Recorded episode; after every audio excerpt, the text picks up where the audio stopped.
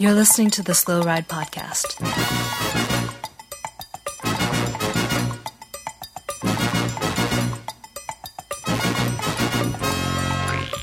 Bikes, advice, and rumors straight from the source. The SlowRidePodcast.com and on Twitter at SlowRidePod.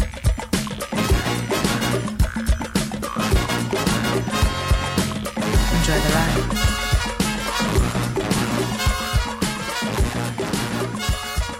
Hello and welcome to episode 427 of the Slow Ride Podcast. This is Tim in the city, beautiful Orlando, Florida. Hey, this is Matt in Minneapolis. And as always, this is Spencer hanging out in Western Massachusetts, where I am ready to talk bikes, guys, all things racing, advice. I don't know. What are we Oh. doing? I haven't read the notes. Ooh, a lot of I'm racing. stoked. I think Tim's got some breaking news though. Yeah. I was Oh. looking, I've been looking forward to telling you guys this story for, well, over a, w- uh, almost a week. You have a, a, a grin Yeah. that that belies uh, an epic story. I, I am on the edge of my seat. It's been absolutely um, great seeing you both every week, but this may take the cake 427 episodes in. Okay. So, as most of you know, I'm loosely involved with the Orlando Bike Coalition as a former president, kind of still around as a um, as a departing board member, if you will. But I am, uh, you know, still active in the general community to gain bike and pedestrian access across the city of Orlando. Not something Orlando is really known for, but you know, putting the fight in the right spot sure. a few blocks from my house is a Catholic school that the city back in 1996, like 30 years ago, gave them the street in front of the school because the school has buildings on both sides of the street. So the school wanted to close down the street so the kids could walk between the buildings without Okay. cars. Cool. But the city retained bicycle and pedestrian access on the street. So uh-huh. I walk through it with Otis, my three legged dog. I also ride my bike down the street all the time when I'm going to the cafe or going to FedEx, Kinko's to drop off packages or whatnot. So the Catholic school has uh-huh. submitted a petition to the city so that the city abandons the bicycle pedestrian easement, right? Basically, they want to take away access to bicycles and pedestrians, wall off the facility because they claim school safety. The neighborhood's like, hey, just shut it during the school day and then open it back up when the kids aren't in session. Seems like a pretty reasonable compromise. Yeah. Um, but the school doesn't want to do that. They want to just have the city have no rights to this. Obviously, a real estate play because the Catholic Church is going to need the money um, for future lawsuits. Yeah. But anyways, I digress. So they, they, I'm at the neighborhood meeting, and they're talking about why they want the bicycle pedestrian access to be removed. Uh-huh. Example one. School shootings are on the rise since 1996. Mm-hmm. Everyone there is like totally understood. It's disgusting we don't want our kids to be at risk. Yeah. Uh-huh. Example two unknown persons, questionable people uh-huh. walking through campus during the school day. Uh-huh. They then go to the slide and they point to the picture, and it's me. Yeah. I was the example Creeper. on my Mozzie, my orange Mozzie town bike, and a backpack full of packages going to Kinko's. It was me. that was quite the look in the mirror, gentlemen. that that that I am the reason why um, they want to shut down access. Now, did Uh, you Bicycles raise your hand Yeah, and did you raise your "Hey, hand it's at this me"? oh no! I stood up and I said, "Hey, I'd like to introduce myself. My name is Tim. I live four houses that way. Yeah. I love coming through here, and it's the only practical route for me to avoid two very busy roads safely for myself and my two kids, a two year old and a five year old, to learn how to ride a bike. I don't like to think of myself as a questionable individual. Yeah. and the whole room started laughing. I even saw a glimmer of a smile from the friar. Yeah. Um, but you know, they're going to move forward with trying to close the streets. Um, but you know, I've got my I got my finger on the pulse. So I'm going to Jane, Jane Jacobs this thing and go to the city commission and make sure that they don't end the public access to the public streets. Anyways, Yeah. that was my story. I thought it was really good. That's great. The whole week, I'm like, hey, it was me, Tim. Well, It is it is impressive how many um, publications, advertisements, and different things you end up in uh, on your bike, uh, semi unbeknownst to you. Um, famously, the the ad for condominiums in downtown Minneapolis. uh, Oh, that was. Do you think that was because of me? Was it because of the sweet track bike with the gold accents, or was it because of my amazing Hot Wheels um, cycling jacket, the it's Monex that. Yeah. team I mean, racing I- jacket? I think we got to say it's a combination of all three. That's the sort of hip urban environment that they knew people wanted to spend between five hundred thousand and one million Yeah. dollars to live in Yeah. a condo. For- Yeah. Like, For a "Hey, condo tower that was never built. Never built. you- like I didn't do Do my you- job. Do you make around eleven dollars an hour? Do you Without benefits?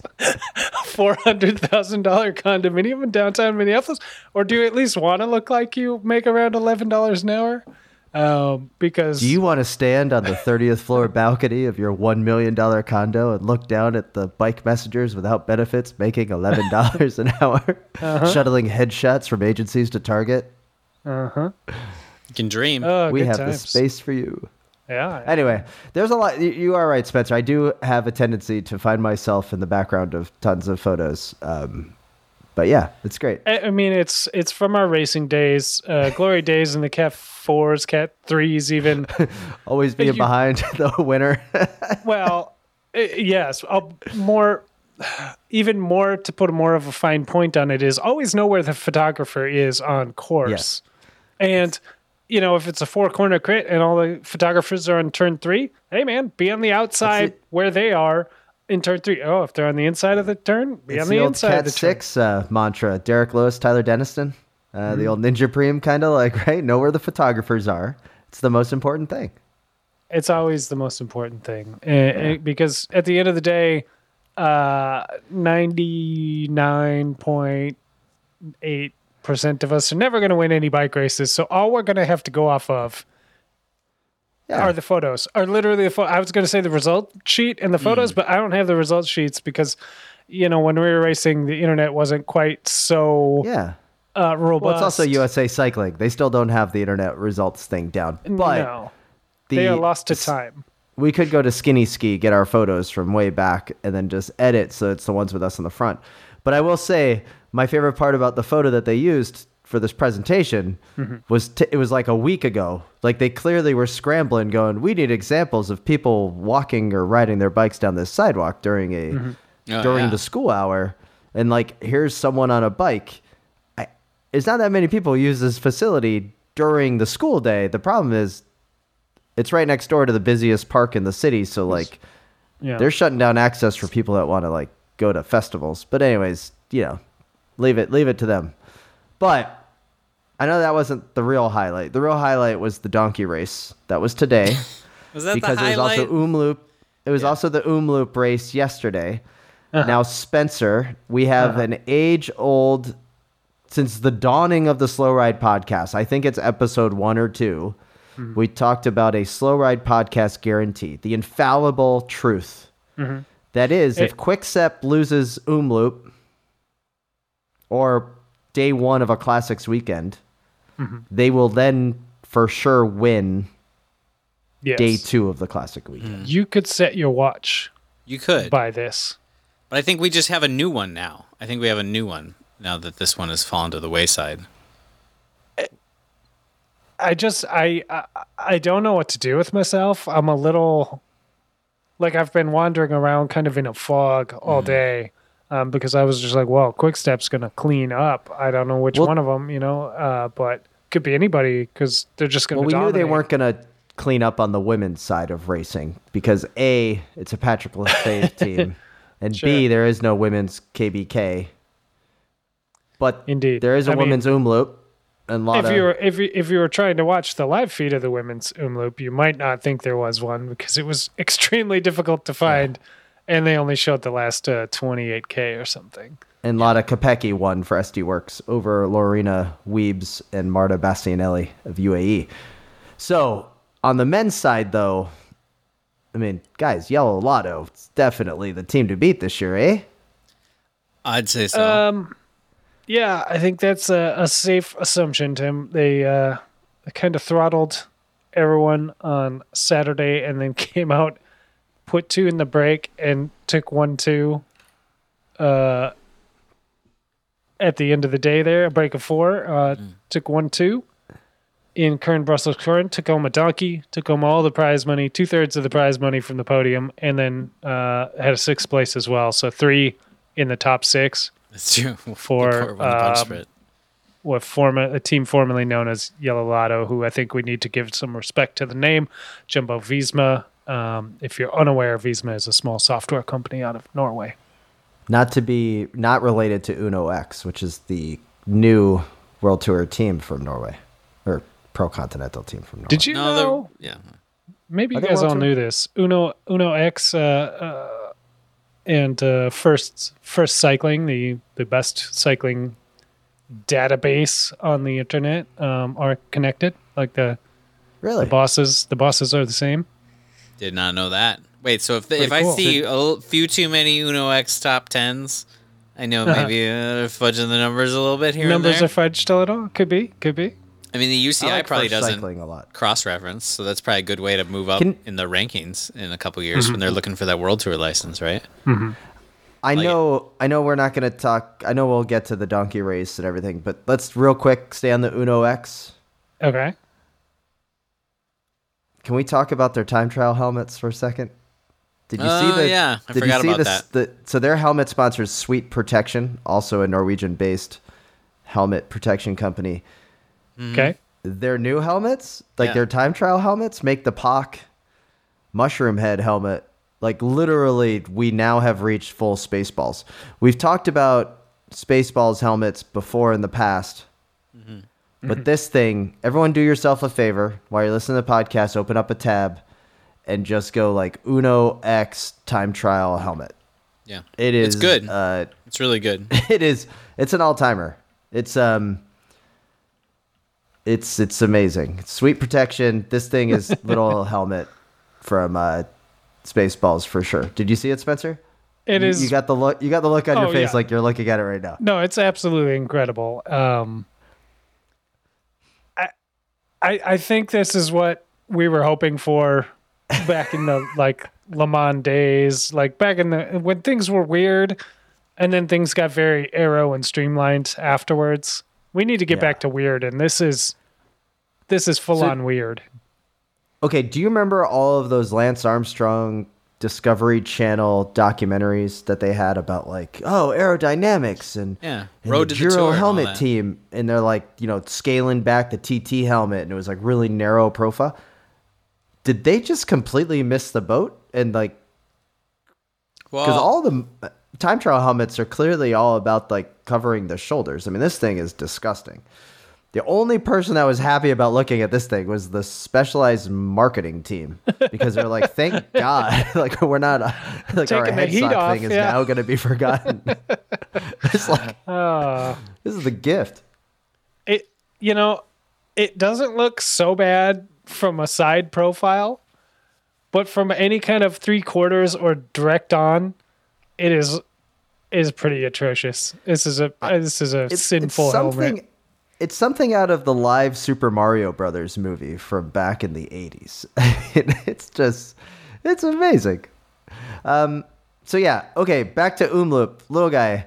Uh, did the mirror do anything important in uh, Omloop to set up uh, the win for um, uh, Vingard? Or not Vingard, whatever. his Vingard. Man, Dylan Van Vingard. Barl. Van We've Barl. talked about this before. I know there was a there was a podcast at some point where we in the last year where I tried to remember who won Roubaix and I Uh-huh. couldn't remember Yeah. his name. yeah For a guy that has some pretty big wins in his career, he is Yeah. sure easy to forget. Um, I don't remember where he broke away, but he broke away pretty far out. I don't remember like which climb made the bigger difference, but he bridged up to that move of people and left everybody standing still. I don't. He looks pretty ridiculous. Lotto looks pretty ridiculous, and they don't even have their supposed leader there yet. this is all Yeah. the. This is the. This is the B plus team. This is Wout Yeah. at home, and they look ridiculously what's- dominant. what is to come? It, uh, uh, we should be afraid, um, because you know we don't have to stick to the the the opening weekend in Belgium either. We can move across to the um, Gran Camino as well, where Vingegaard put on a clinic. Uh, It was basically a training camp. Uh, hey guys, come try and ride with me as I win every single stage in the overall. Uh, see see if you can keep up, and Yeah. uh, they couldn't. Um, just a ridiculous domination this week from Yellow Lotto. So yeah, that's that's that's four days of racing almost for Vingegaard, three wins and a GC. Uh-huh. Po- Pogue's on six days of racing and four wins. Uh-huh. Kind of seems like our tour favorites are coming out a little hot. What, Little what- hot. What, do you? I mean, any other uh, You tour remember- favorites would come out this hot years ago? Like we would all be like, "There's no way!" Uh, Like they're, no, they're overcooked. I was just gonna say. Do you remember the days when we first started watching bike ride and like nobody, none of the big guns, the Ullrichs and the whoever's would not show up until the Dauphiné. They'd like, like- they, Oh, that yeah. would be like their first racing yeah, days yeah. of the year. Yeah, it'd be a big deal if Lance showed up to Liège and Amstel some- with decent form. They'd make a big Yeah. deal about how like, What oh, you can't have two peaks in a year. You know, it's Yeah, it's yeah, uh, no, you can't peak twice in a year. That's crazy. nah, there's no way you can't you can't get the blood you can't bank enough blood bags. hey, can we do that What properly. came first? Yeah. OLN or versus? Which one was the first one? OLN. OLN Because- versus then Discovery, then Uh-huh. it became NBC Sports, and now it's just Okay. Peacock, right? Is Well, that the reason I ask is because the OLN, like we used to like watch those races, and I remember we get really amped for Umla or uh, n- none of the classics except like Criterium International because that's when the big Oh yeah, were starting to they show made up. a big deal about the the the criterion. so one they thing had the when, rights to it, when we yeah. yeah no exactly when we were first ra- watching racing like Paris Nice. So Nice starts in a week, and obviously Pogue and Vingegaard are going, and they're both Mm-hmm. Yeah, okay. flying. So yeah. and I know I'm usually the only one that freaks out about this race, but I think you guys should get excited this year because these two guys have- are they they literally can't lose, but one of them has to lose in this next week I but- don't know. when we first started watching racing, it was always like, oh, the guy who's going to be at the tour is going to he if he goes to Paris Nice, he's there to work for that second tier team. He's there to work for that super domestic. You know, he's not going to really be there to Finally it. pay him back. Yeah. Yeah, Rebellin won So- Paris Nice for God's sakes one year. Not going to win the tour. And like now, like we literally have the last two tour champions heading into Paris Nice on crazy form. Like Mm-hmm. we get a little miniature Tour de France next week. So I can't wait to watch it, little guy. I do want to bring. I mean, I know people write in emails constantly and say that I have to keep you guys in line, so I'm going to keep you guys in line because Oh, we yeah. did not give full credit to uh, Kuurne Brussels Kuurne. Um, we are uh, still Yes. on the hunt for George Hincapie's donkey from when he It won it back in 2006. Where's the donkey, George? Well, but I do. we did have the email Yeah, the correspondence from George saying he didn't know where the donkey was, which, of course, we don't believe. Yeah, he knows where the donkey is. that's what someone would say that owns a Exactly. hotel that wants us to come find it. Um, there was a sign on the side of the road today at Kuurne Brussels Kuurne. I tweeted, I retweeted it Uh-huh. from one of my favorite uh, Twitter accounts, Out of Cycling, and it says uh, the cycling out of context, and it, it, the sign says written pretty big painted lettering here. So bravo to the um, the folks on the side of the wor- wor- uh, road in uh, Belgium. Why try to get a lion trophy in July when you can win a donkey trophy today? Dot dot dot. It's a good point. It, it was Real good after reading that that we know that fans of the podcast Taco van der Hoorn and Tiesj Benoot entered into the joining up of the mega powers of Slow Ride Podcast fandom to go on the attack, to go and and do what they can to win the donkey for the Slow Ride Podcast. And it was Tiesj Benoot who took the victory Yeah. um, today. Fantastic uh, result over Nathan Van Hoydendick of Jumbo Hooydonck. Visma and Nailed uh, little known uh, rider Matic Mor- Morich. Yeah, Uh-huh. little Yeah, known. that one too. victorious. Did I nail yeah, that? all of it was perfect. Yeah. Taco, Taco van der Hoorn in fourth, and then uh, fellow Belgian um, compatriot Tim Wellens in fifth before a solid gap. Could uh, I take the a. Tim Wellens diversion, you guys? You guys know I've been a big Tim Wellens fan. Yeah. And then he went to UAE, which pained me. Uh-huh. Pained me that he left what's now Lotto Dynasty in their moment of weakness, Uh-huh. which was actually the moment of weakness was actually the last three years. But Yes. there, but Yes. he went to UAE, and of course, I'll talk about Lotto Dstny because I got some things to say about that too. But Tim Wellens has come out swinging in the classics, getting in the moves, looking really good. Won won a won a s- won a stage, whatever the heck stage race last week, and it hurts me, you guys, because I don't want to like UAE, and I've always liked him, and I hate it when a rider I like goes to a team I don't like, and then he gets on good form. It's And yeah, like- and and Pogue's got all that panache. It's Ah. it's tough not to like that team. it's it's a little hard to not like them, but I can still do it. Tim, you were going to talk about Lotto Dstny, I think, and if you weren't, it doesn't matter because I'm going to do it too. I'm going to do Oh. it now. Um, one, there was all the weird news this week about Campenaerts using like the biggest chain ring in the world, which came to nothing because I don't know where he finished. Obviously, the chain ring was too big, but uh, Chain But- Ring Wars He, didn't- he didn't have the helmet 2023. either. No, but Arnaud De Lie or whatever his name is, who is the only guy who scored points for them other than the one De Ghent win every year, the last like years. Who I was uh, talking to a friend Eamon in the last week, and he was saying, "What do you think? De- you think Delis for real? Because Delis was like top ten UCI points last year." And I had to go look up his races because I was like, I don't think I've ever seen him race. And before this weekend, I don't think I'd ever watched a race he was in because they sent him to all these little second tier races and he just hoovered Gobbled up, up the points. point. Yeah, Yeah. just gobbled up points. So I was a little worried they were going to throw him in the deep end this year and he wasn't going to be good. But he came good and he had super Yeah. good results both these days. So there is hope. He got seventh For at a lot- KBK and second at Omloop. Yeah. So there's hope for Lotto Dstny is all. I was very excited to see. I was nervous for him this weekend because I know there was like when you when you're sitting top ten in the UCI points, like people are gonna be like, hey, you should be winning big races or at least placing. And looking at his results the last few years, it was like, dude had been winning Durand every week, but like that doesn't mean anything. So, They have three race wins so far this year, and they're all Arnaud De Lie.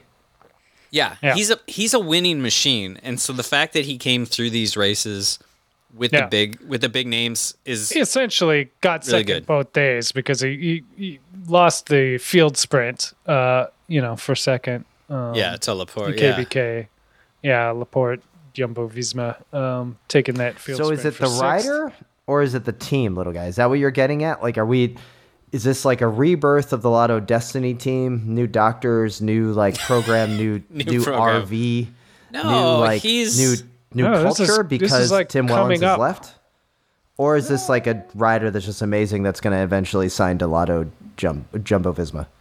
No, he's. I think he's. I think he's the real deal, is what I'm saying, and I. I guess And- that's what I wasn't sure. And they're he not going to be real. able to afford to keep him.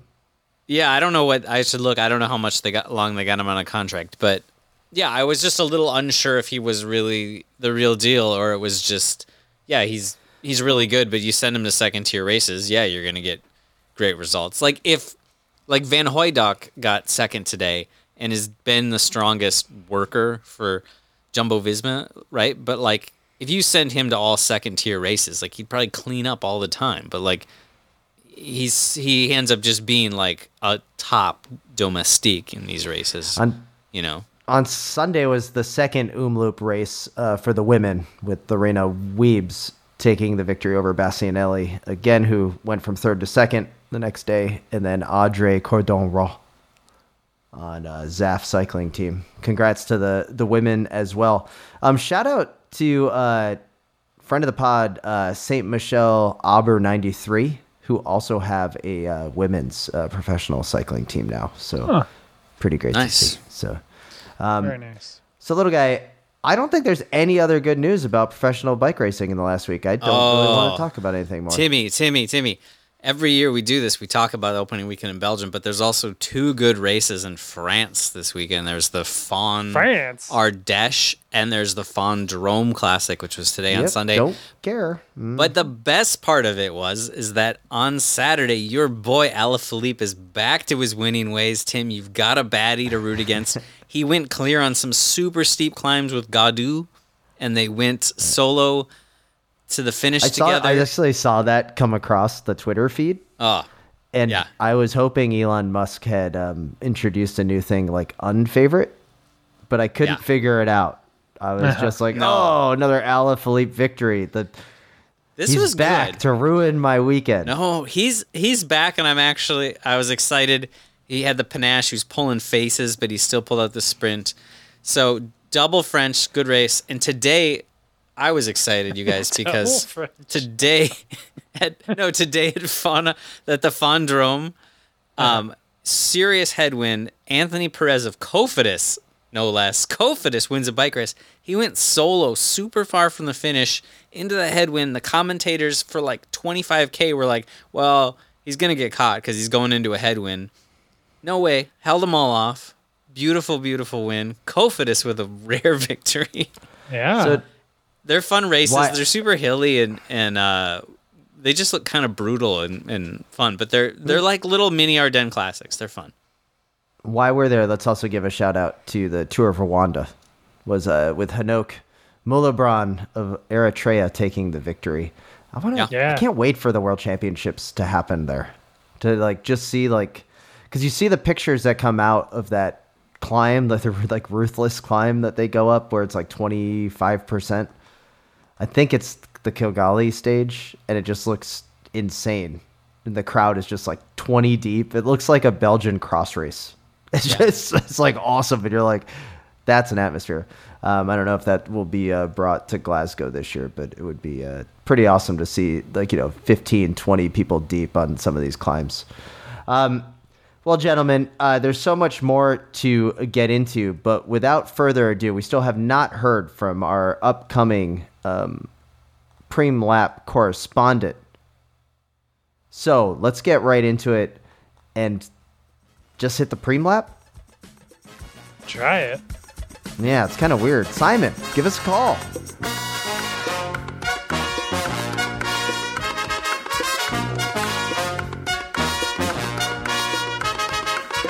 I'm Lotte Kopecky, and you're listening to the Slow Ride Podcast.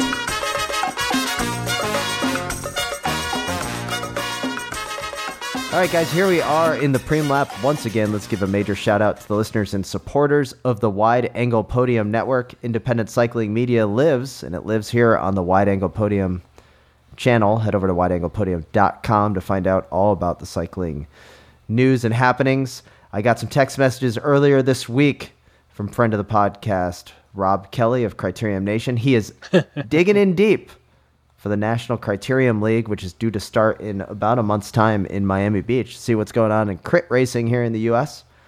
You can also find out about upcoming cyclocross news with the release of the World Cup calendar and the UCI calendars over at Cyclocross Radio with Bill, Zach, and Mike.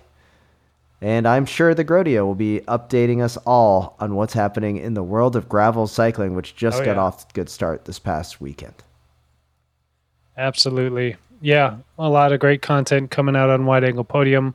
Uh, if it uh, uh, if it is something you enjoy, it is something uh, you can think about supporting, and you could do that over at wideanglepodium.com. Just click on the donate button to do so. Awesome. Let's get back to the show.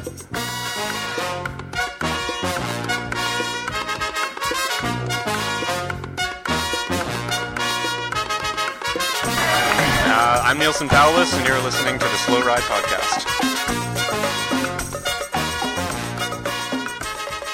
All right, guys, here we are Once again, major shout out to Tiesj Benoot for winning the donkey. You look like a million bucks when you're on the podium with one of the finest accoutrements of bike Did, racing. now, did you see the podium. guy handing out the donkey? Because I feel like KBK gives as much, um, I don't know, flair, respect, uh, honor to the donkey as we do. Like nobody else does. The race promoters themselves and the Slow Ride podcast. No one else seems to.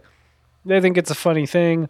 No, the donkey is for real. And they had a f- guy in a full tux, like waistcoat, with the Yeah. with the drop back and a top hat on, presenting the donkey. It was incredible. Belgian sash across. It was a plus. It was it was so good. And and you know, it's what the what the donkey deserves. It is. It's Yeah. It is exactly what the donkey deserves. It's such a such great accoutrement, almost as good as the trident. Um, Did you uh did you guys also see almost at as KBK Wait.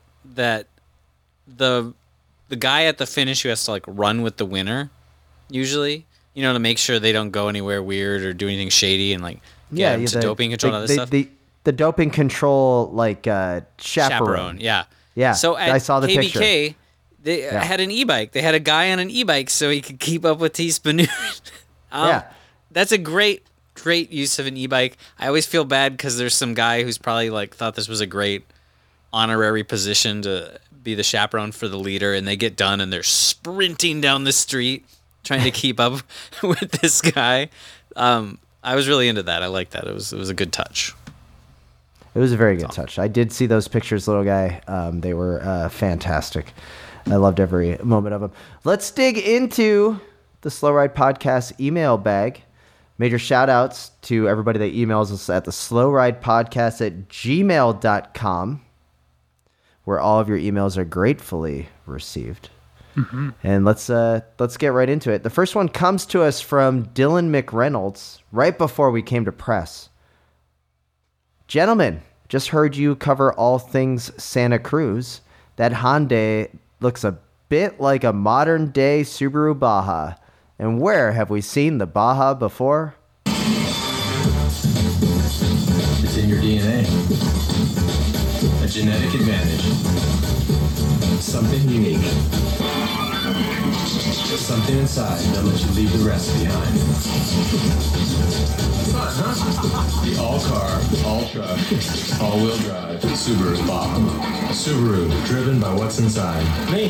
See your local Subaru dealer for information on financing as low as 0% APR. Well, guys, what an amazing commercial for the Subaru Baja.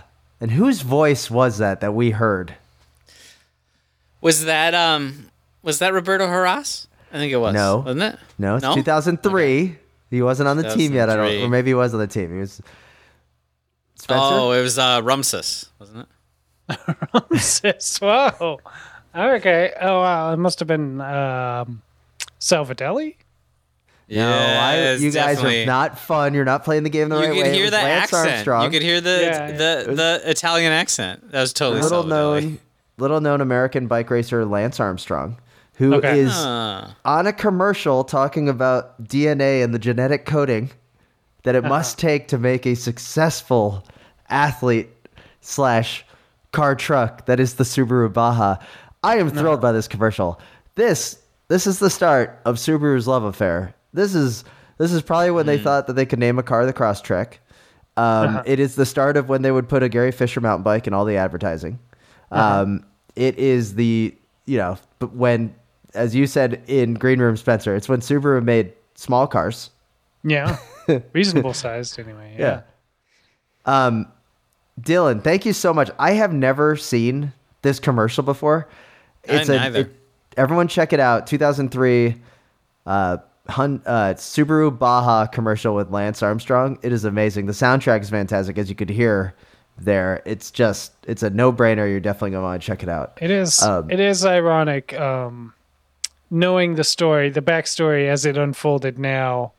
Uh, with Lance talking about the DNA and everything and the genetics, but really, it was there in front of our eyes the whole time. the back whole in two, time. two, 20, uh, 2003. He basically admits it.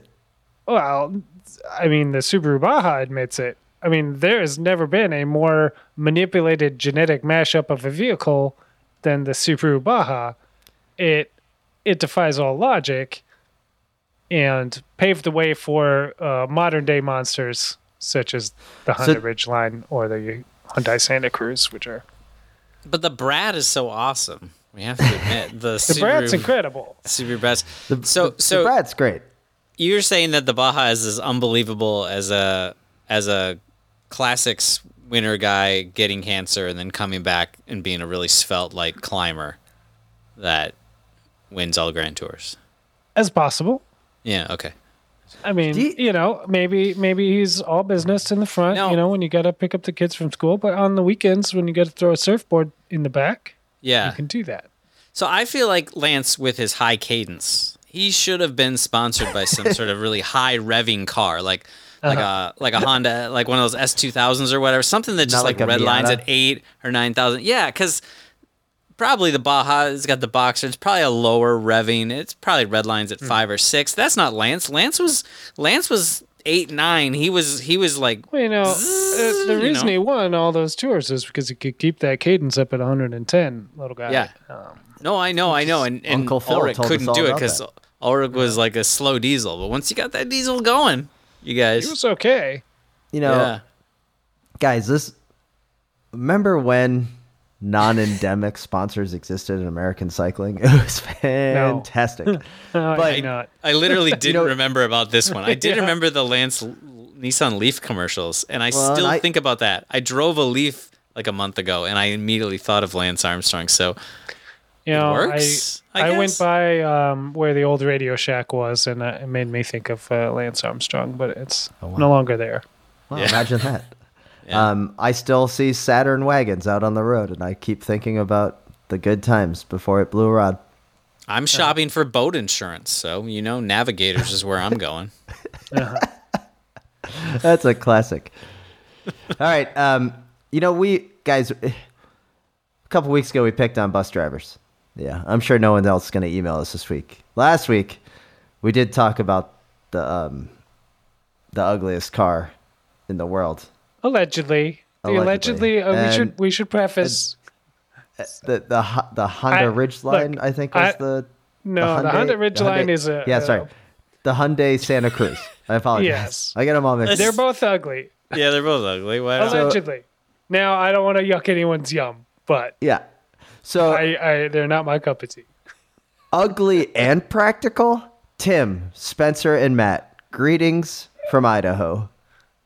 I woke up to a text from my friend Aaron this morning, preemptively apologizing for the most recent episode of the Slow Ride podcast. I was I shocked. I feel like a lot of people have gotten that text message though over the years. yeah, like don't listen Hey, to man. those guys. oh yeah, I was shocked to hear that his minor correction quickly dissolved into bashing of my car. I would have expected you all to love this weird practical car truck as lovers of ugly vehicles like the Vanagon and Saturn wagons. It does, in fact, fit bikes, even four excessively long mountain bikes. See the attached pictures? Mm-hmm. Okay, so maybe it is ugly, but it's practical and one less gigantic truck on the road. All the best, Kyle. And it is a Hyundai Santa Cruz with four impressively long mountain bikes. I see some transitions in here, some salsas, konas. no Santa Um, Cruz though. No Santa Cruzes. Didn't have the guts It, so does this or the, or the money. carry less It weight? c- It, could be the money. So here's the thing, little guy. We talked about this uh, off offline. I think in the green room maybe last week or or some po- at some point. Um, and we do love weird practical vehicles. He, he's got us pegged in this email, but the Vanagons Yes. and Tim. Tim is of course the only one that loves the Saturn wagon. Uh, we we've been in the Saturn wagon. Uh, it was Yeah. it was okay. It was Um, fine. I drove it back from forced into it. Montreal. Yeah, so, yeah. yeah, yeah. But we were talking about another weird uh, discontinued vehicle that we hated and have come to love, which was the Honda Element. Yeah, that's Um, true. I'll come around great- on it. Great bike racing vehicle, uh, great all around kind of u- utility vehicle. Is the Hyundai Santa Cruz going to be, you know, in a decade, a vehicle that we look at and say, "Dang, that was a pretty practical little vehicle. we should have uh, not hated on." Little Can vehicle. they wow. attach a tent? Vehicles are going to get very big. I mean, I wouldn't put it by currently because every time I park my mid-sized car in a in a parking lot, I'm amazed at how small it looks compared to current mid-sized cars. So yeah, probably. Do you, no, but this Santa Cruz, can they attach a tent to the bed?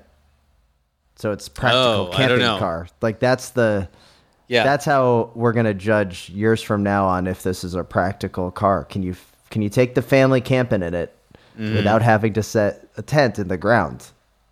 Because you Well, either I put it on the roof just- of your car or Yeah. in the bed. You can well, do maybe that. and that that's why the Honda the the element kind of came around to me because it because you could get somebody at least made a pop top for it. Like you could you could get like a Yeah. Westy pop top for them. And once I saw that as an option, I realized So- yes, I initially thought it was a silly box, but Hang on, little guy. By this logic, we need to circle back to the Pontiac Aztec then. again, Because- I I am willing to admit that. Oh I have come around. I am excited now when I see an Aztec. And I'm also excited when I see an Aztec, especially the yellow, like that. It's like a Baja yellow. unicorn. Oh yeah. Yeah, No, the I mean it's it's a real it's a real love hate relationship in that Uh-huh. I I hated on them. There was a point where there was a lot of them in my neighborhood. They had It's the filtered only good down. Pontiac. But now I'm actually kind of excited when I see a Pontiac now moving. Yeah, Oh, yeah. It's been a while. moving. No, this this will blow your guys' mind. Uh, Earlier this week, I was coming home from work and I came up to an intersection at the same time as a car. Total Minnesota standoff. Uh-huh. And a car across the street was a Pontiac, so I put my foot down. I was scared. I wasn't moving. They waved me through. Just they were profile- like, they were very insistent. They were like, "No, come on, you gotta go. You It was gotta a go." school bus driver. He, he saw you. He was on their like- off hours, on their off hours. I know they're Yeah, just yeah. too polite. But No, like if I- anybody who had Pontiac. a Pontiac in the height of Pontiac in the early 2000s and stuff um, bought them because it was a, a sports car that you could Oh afford. yeah, oh yeah, Ram Air. Oh, Now they're in their 40s. They got nowhere to go, but they, they still got the sports car, you know, and um, they're just waving you through this, the intersection. They're, they I think the Pontiac driver is a different breed these days. They've aged Um, into uh, a, a, Yeah. a new a new I- culture. I will have to get a picture of it. A couple blocks from me, there is a there's an Aztec, Pontiac Uh-huh. Aztec that's gray and it has sort of like a mi- like a misty mountain scene airbrushed on one side. Oh, So when it when it drives past my house, sometimes it looks mint, mint with a misty mountain scene on one side. On the other side, there is a fair bit of rust. so I've been getting a Uh-huh. So false we know, image. so we know what comes about. side the plows would hit on. Is that basically? Yeah, probably. It's probably driver's side is yeah, but I will have to get a picture of it because it's probably not long for this world, and it's No. it's very beautiful. SC, but not Santa Cruz. Y'all, why drive a Santa Cruz to ride your Santa Cruz in Santa Cruz when you could wear Columbia in Columbia while reminiscing about Big George riding for Team Columbia? I was listening Yeah. to the latest episode while driving through my hometown of Columbia, South Carolina, when I passed this billboard and very safely and responsibly took this picture. The uh-huh. Lexington School District 2 is hiring bus drivers. This is clearly the perfect opportunity for Matt. With Columbia's mild winters, he'll have no Yeah. problem getting out for a ride during his midday breaks between dropping kids off and picking them up. But why stop Okay. there? We could reasonably we can reasonably relocate the whole pod to the Midlands. There's a relatively large bicycle components distribution center in Lexington for Spencer to relive his glory days of QBP. Uh. Tim can then help Yeah. re- help me reestablish the Columbia's ECHL hockey team, the Inferno. The riding is actually pretty great, and you'd only be an hour from home Hotel Domestique, making it way easier to accommodate Hincapie's guest appearances. Plus, there's a nonprofit shop co-op to help you maintain your inventory you of go. bar cons and nine-speed campy. It's all coming Sure. together. I left Columbia almost a decade ago to become a professional bicycle advocate.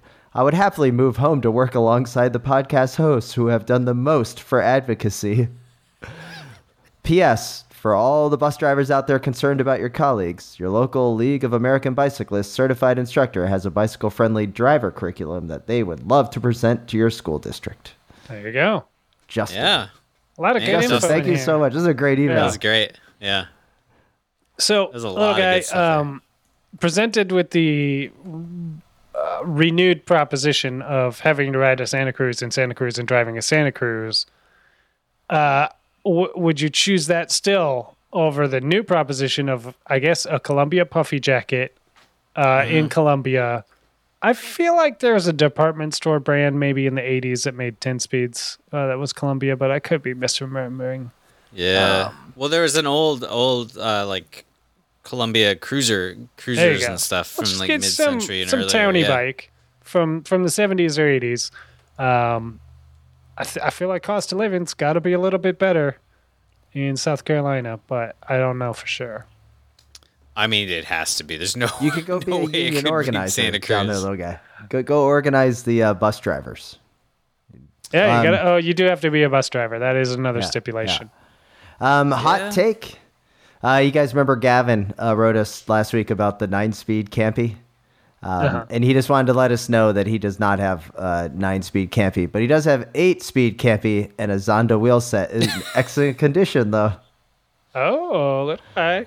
So we're gonna ask him how much.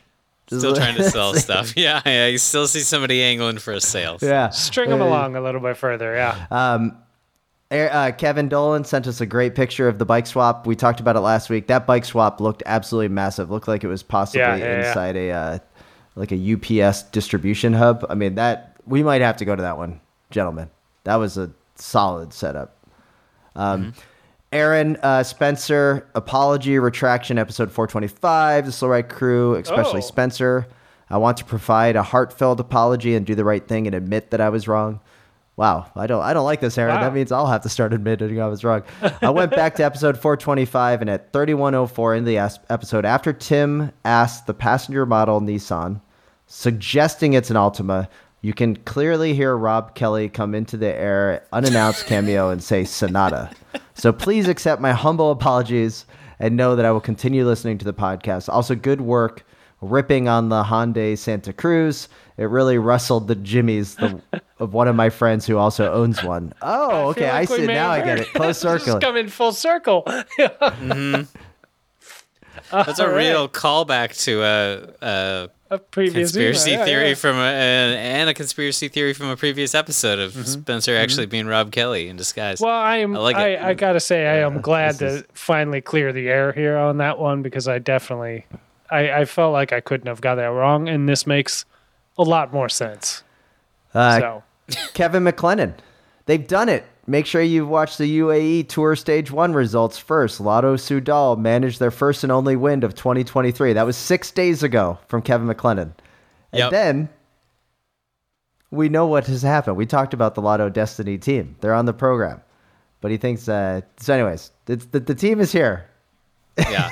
Well, the beauty of this email is he sent it very soon after Caleb Ewan had been declared the winner at the UAE Yes. tour, and then within an hour, it came out that M- Merlier had won the stage actually by a hair of a hair of a Yeah. hair of a hair. So. I was I was so excited to get that email and read it later in the day. I thought it was the best thing ever for Lotto Dstny. The great emails continue. Um, this one comes to us from uh, Adam. This is a good one. Free Dewey, free Dicky. I've been waiting two weeks for one of you to bring up local legend Dewey Dickey being a bus driver and how it was the ultimate job for a cyclist. This brought back fond memories of my junior racing years, seeing his grand enhanced performance teammates having t shirts with his photo on the front and the words Free Dewey, Free Dicky at Snake Alley in Iowa, drumming Oh, up support God. for him. Do you have any of those t shirts? Did one of you design this work of art? Thanks for the weekly laughs. Um, no, I didn't even No. know this shirt existed, and No. I I did make a Dewey Dickey t-shirt for the old bikethrow.com website, which was Minnesota Cycling News and Gossip. This is basically Slow Ride Podcast version beta. Um, I did make a ringer tee that said "I heart Dewey." Um, Uh-huh. It was great. Spencer came up with a great artwork of the bike throw. We we should probably bring that shirt back, Spencer. Do no, you have that should- file somewhere? everything, everything that no, that's all bad. It should stay buried What? deep, deep, deep in the closet. You think that artwork is bad? Yes. No, come on. That would look good. It was like a Banksy before Banksy. It was amazing. Before Banksy. Uh, okay. Uh, yeah. I'll I'll have my people get in touch with you about the um You know what? we needed to start making some merch. We got some great million dollar costs. ideas on here.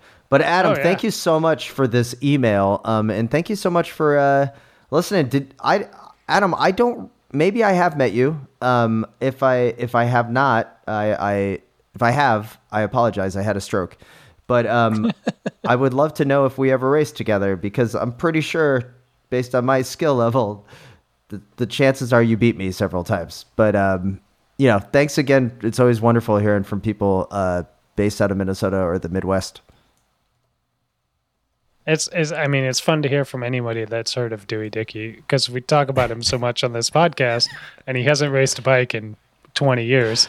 Yeah, but he's banned for life. Eh, Um, Adam, Adam Temp- Templeton, Glasgow 2023 Gravel Worlds. Hey, Slow Ride, your Scottish corn correspondent Adam Templeton here. Adam, just real quick, there's a lot of Scottish temp- uh, correspondents for the Slow Ride podcast. You might need to break down which region of the wonderful country of Scotland you're from. Are you from Lo- uh, West Lothian? Or are you from Edinburgh? I need to know.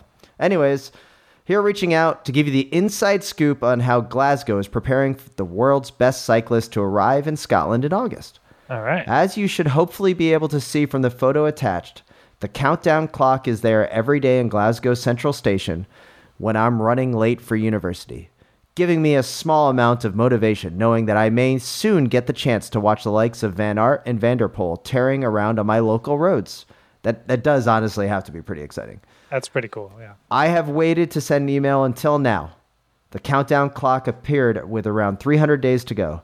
And as we now are now 160 days out from the beginning of the competitions, or the way I'm looking at it, 10 times 16th, which I know can only mean the oh. preparations are about to be ramped up. You may have also seen that Glasgow has released a map on Zwift. However, my dad and I do not see the resemblance at all. Where are the burnt out car, cars and piles of rubbish? Where are the local junkies? Where are the potholes? Where is the wind and the rain? Don't be fooled by this utopian version of Glasgow, as the cycling conditions are nothing like Zwift, Zwift makes them out to be Mm, great. this good leads me.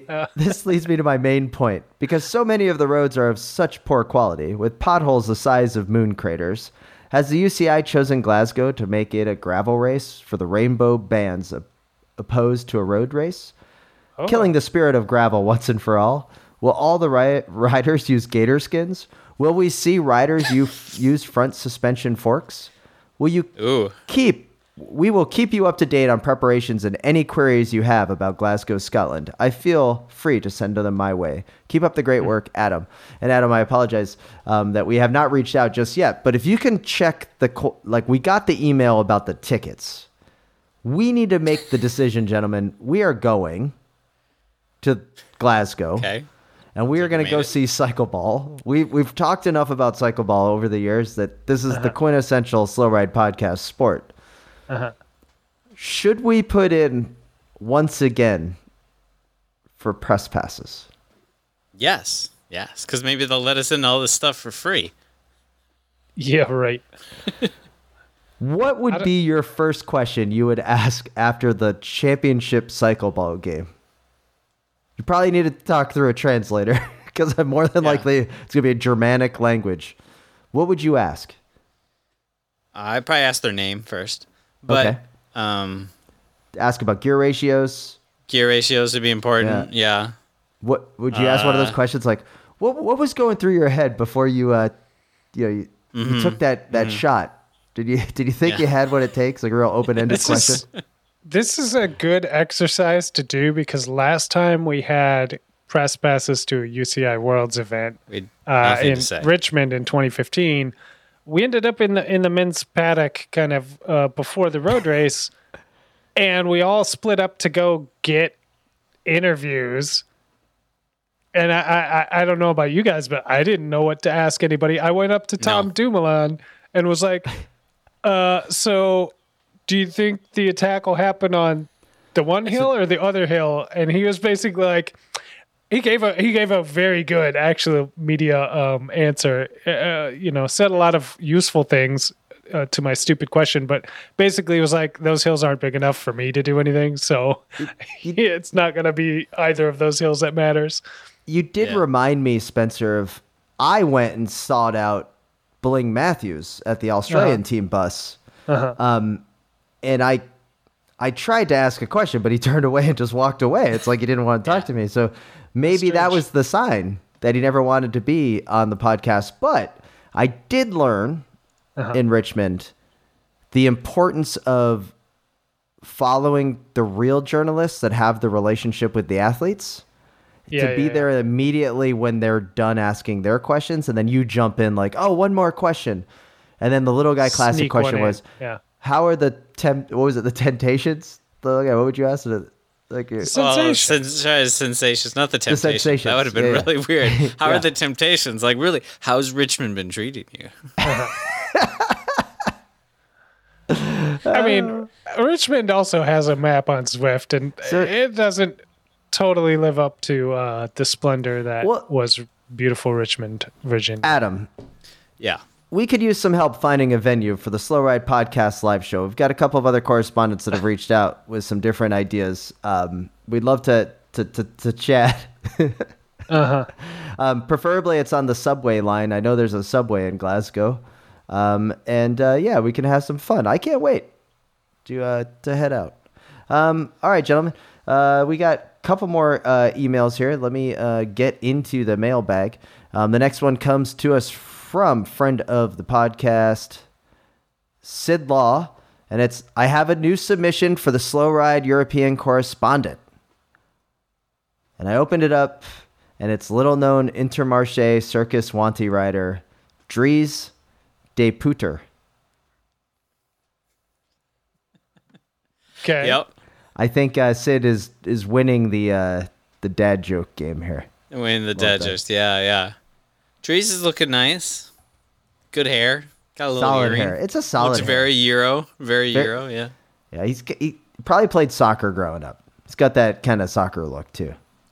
I, I feel like now cyclists because of Remco, everybody loves to be like, you know, I didn't really get into cycling until I was like 15 or 16. I was really gonna be a football player, but uh, you know, just uh, would- turns out I- my dad was a pro, so I had, but I'd never really thought of it before this. Yeah, I, I really want to be a footballer, but then I decided, you know, why do I need to make money? I'll just be a cyclist instead. yeah, yeah, yeah. Oh. Well, gentlemen, it's been another wonderful episode of Slow Ride Podcast. We'd like to thank all of the emails that we receive at the slow ride podcast at gmail.com. Send them in with any types of questions, advice, seeking needs. If you need some car buying help, let us know. We also like to thank all the list, uh, listeners and sup- subscribers of the Wide Angle Podium Network. Head over to wideanglepodium.com. You find us on Twitter and Instagram at the Slow Ride Pod. Little guy, quick question any type of occupations you want to throw under the bus this week? Peter Sagan. That's an occupation. I just looked it up. All right. Dude was I was like, well, I wonder why he didn't race opening weekend. He did. Oh, oh no. That's the joke. It's real. That's the occupation. I um sorry, Peter Sagan. I used to think won't it be sad when Peter Sagan retires, but uh no, it won't matter. It won't change anything. Yeah, it turns out he retired a couple years ago. He did, he totally retired. Also, uh, I've seen a few videos, like Instagram videos of his and stuff lately, and and I always think like he looks like he's having too much fun when he's going for rides. He's like you never see a video of like Peter Sagan like doing the work Uh-huh. Yeah. because I don't think he's doing the work. Yes. You talk know what I when you say doing the work, you mean like the black and white grainy Rafa advertisement of like cycling's not fun, it's You for mean- suffering. He means, Yeah. where am I? I'm on my bike eight hours Yeah. a day. Yeah.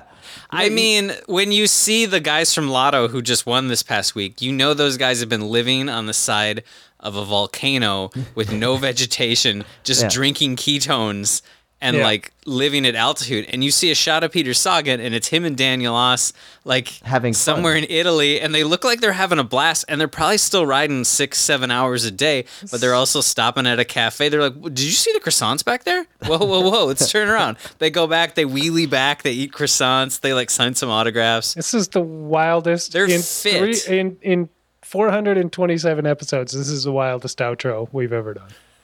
Okay. Anyway, I'm Matt in Minneapolis. Well, Tim didn't do his part yet. Either. Oh, Tim, do your part. Then I'll That's say. right. I, I'm Tim in Orlando. Oh, I'm Matt in Minneapolis. I'm Spencer in Holyoke, Massachusetts, reminding you to always wave at all your fellow cyclists who you see out on the road. The Slow Ride Podcast. Bikes, advice, and rumors straight from the source. The TheSlowRidePodcast.com and on Twitter at The Slow Ride Pod.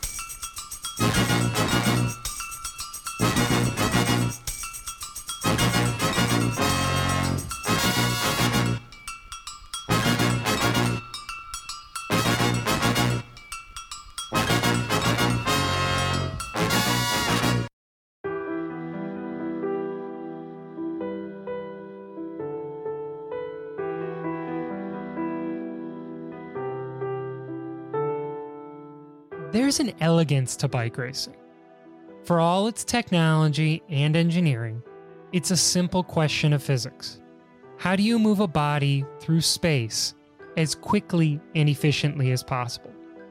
When the rider and the machine work as one, it's almost as if the solid world has melted away, and all that remains is the spirit, the pure, raw, and unfiltered soul of sport. Life is measured in many units miles, kilometers, kilos, and pounds. But we measure it one corner at a time. We've entered the golden age of crit racing, the most exciting spectator event in sport, where all of human drama plays out before us on our city streets.